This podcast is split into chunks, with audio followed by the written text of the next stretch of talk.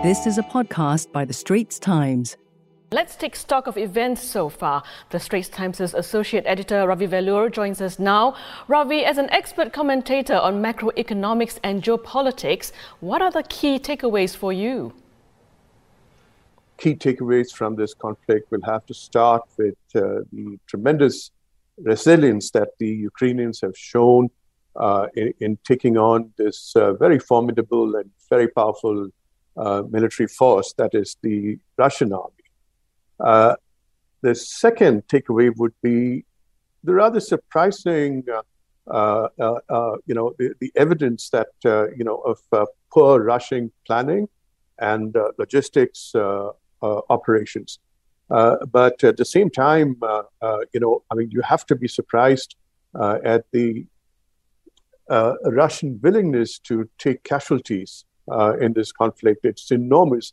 I mean, the very fact that they admitted taking 500 people, uh, losing 500 uh, uh, lives and uh, about 15, 1600 uh, people wounded in the first five days of the conflict uh, sort of tells me their resolve to go through it.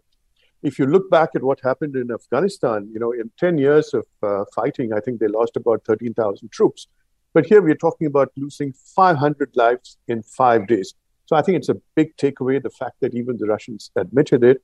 Uh, uh, is, uh, is a surprise. You have to take that into account. But I also do think that the Russians are holding back quite a bit. I have not seen the full scale of the weapons available to them being deployed in this conflict. Uh, and I suspect that uh, if this drags on, they might start using these weapons. And then you'll see the casualty count going up tremendously. Uh, it is fairly clear to me that uh, the Russians are not going to stop until they have control of territory up and down the spine of Ukraine in a way, uh, which to me is uh, the Dnipro River. If you look at the map of uh, uh, Ukraine and you know the capital Kiev sits on the Dnipro River. I think the idea is to push towards the Dnipro and control it down the spine, and then that gives them the strategic comfort for the future and for negotiations. Uh, and of course, you know, I mean, the refugee crisis has started in Europe. Uh, you know, two million people, uh, you know, flowing out of Ukraine. I mean, they have to be housed, they have to be sheltered. It's a huge crisis uh, uh, in the hands of, uh, of, of, of the Europeans.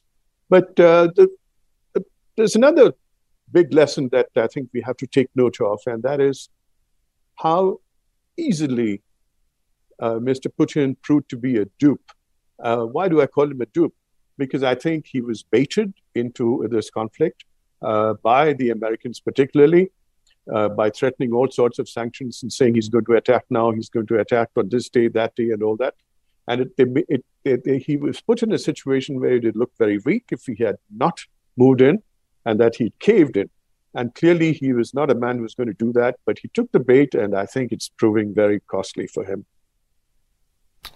Okay, you wrote in your column yesterday about how India is looking to France to replace Russia and concluded with the old adage that in international relations, only interests are permanent, not friendships.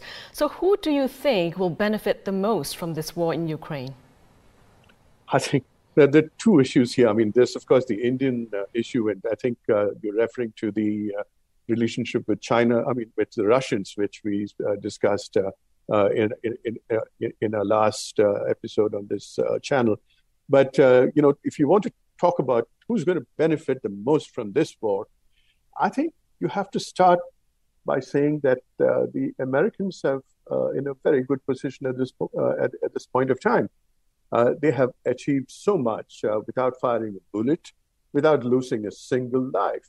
And Putin has played right into American hands. Uh, you know, the Americans have managed to get Europe united like they were never before. Uh, the Germans have agreed to rearm. There's a substantial increase in uh, their defense uh, spending, which they announced. And, uh, you know, the icing on the cake for the Americans is that the first thing they announced is that they're going to buy the F 35. So it's not a surprise that if you care to look at the shares of uh, American defense companies, I mean, they like to call them defense contractors, but they actually defense companies, uh, military sales, uh, their shares are booming. I mean, in the last month, I think some of these companies, their shares have risen almost a fifth. Uh, so clearly, the war industry is going to uh, boom, not just in America, but also in Europe. But uh, there's another issue here, I think, uh, which we need to take off, and I don't see many com- commentators taking note of it. And it is that Russian energy exports are going to be a huge issue. I, I don't know if you're aware that Russia controls fully a quarter of global gas reserves. And in the list of nations with oil reserves, they rank sixth. Uh, now, if they get into sanctions, they're not able to use these uh, energy exports. They had plans to uh, quadruple uh, oil um, uh, production, for instance. And that was going to be the lever they had for their growth in the next 20 years. And, uh, you know, this is that 20 year window while fossil fuels are still in use around the world.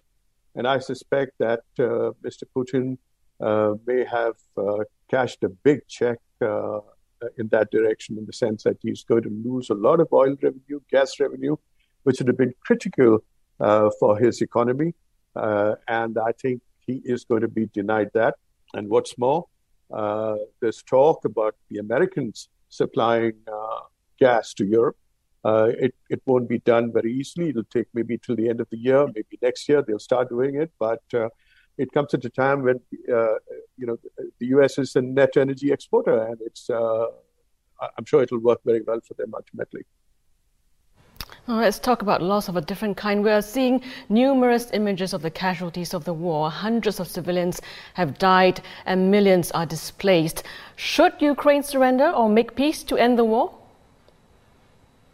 Lynn, that's really a very difficult uh, question to uh, answer because I'll tell you why.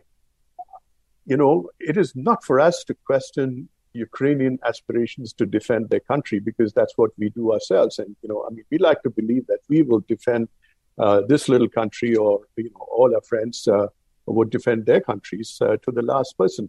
Ukrainians are doing it, but the question is whether it is wise. Uh, we can have an assessment of it. Uh, I have a feeling at this point that uh, there is something in their calculus that they believe that they might get outside support at some point. Although at this point, NATO has said that they're not going to interfere. but I just hope that they're not being led up the garden path in that belief.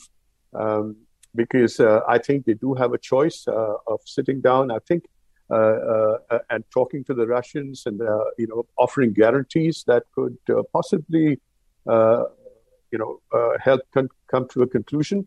But I think there are outside players also who should get involved. I think it is time for NATO, uh, for the European Union, and for the Ukrainians uh, to try and get a meeting with uh, Mr. Putin. Uh, because, uh, you know, if something like that doesn't happen, I don't see the Russians backing off because they're committed so much into this effort. And I fear that the war in Europe could widen if there's no solution soon. Thank you very much for your insights, Ravi. Ravi Velloor, Associate Editor and Asia columnist of The Straits Times. That was a podcast by The Straits Times. Send your feedback to podcast at sph.com.sg. Find us on Apple, Spotify, Google Podcasts, or via the Google Voice Assistant and Amazon Alexa enabled devices. For more podcasts by The Straits Times, The Business Times, and Money FM 89.3, you can also download the Awedio by SPH app. That's A W E D I O.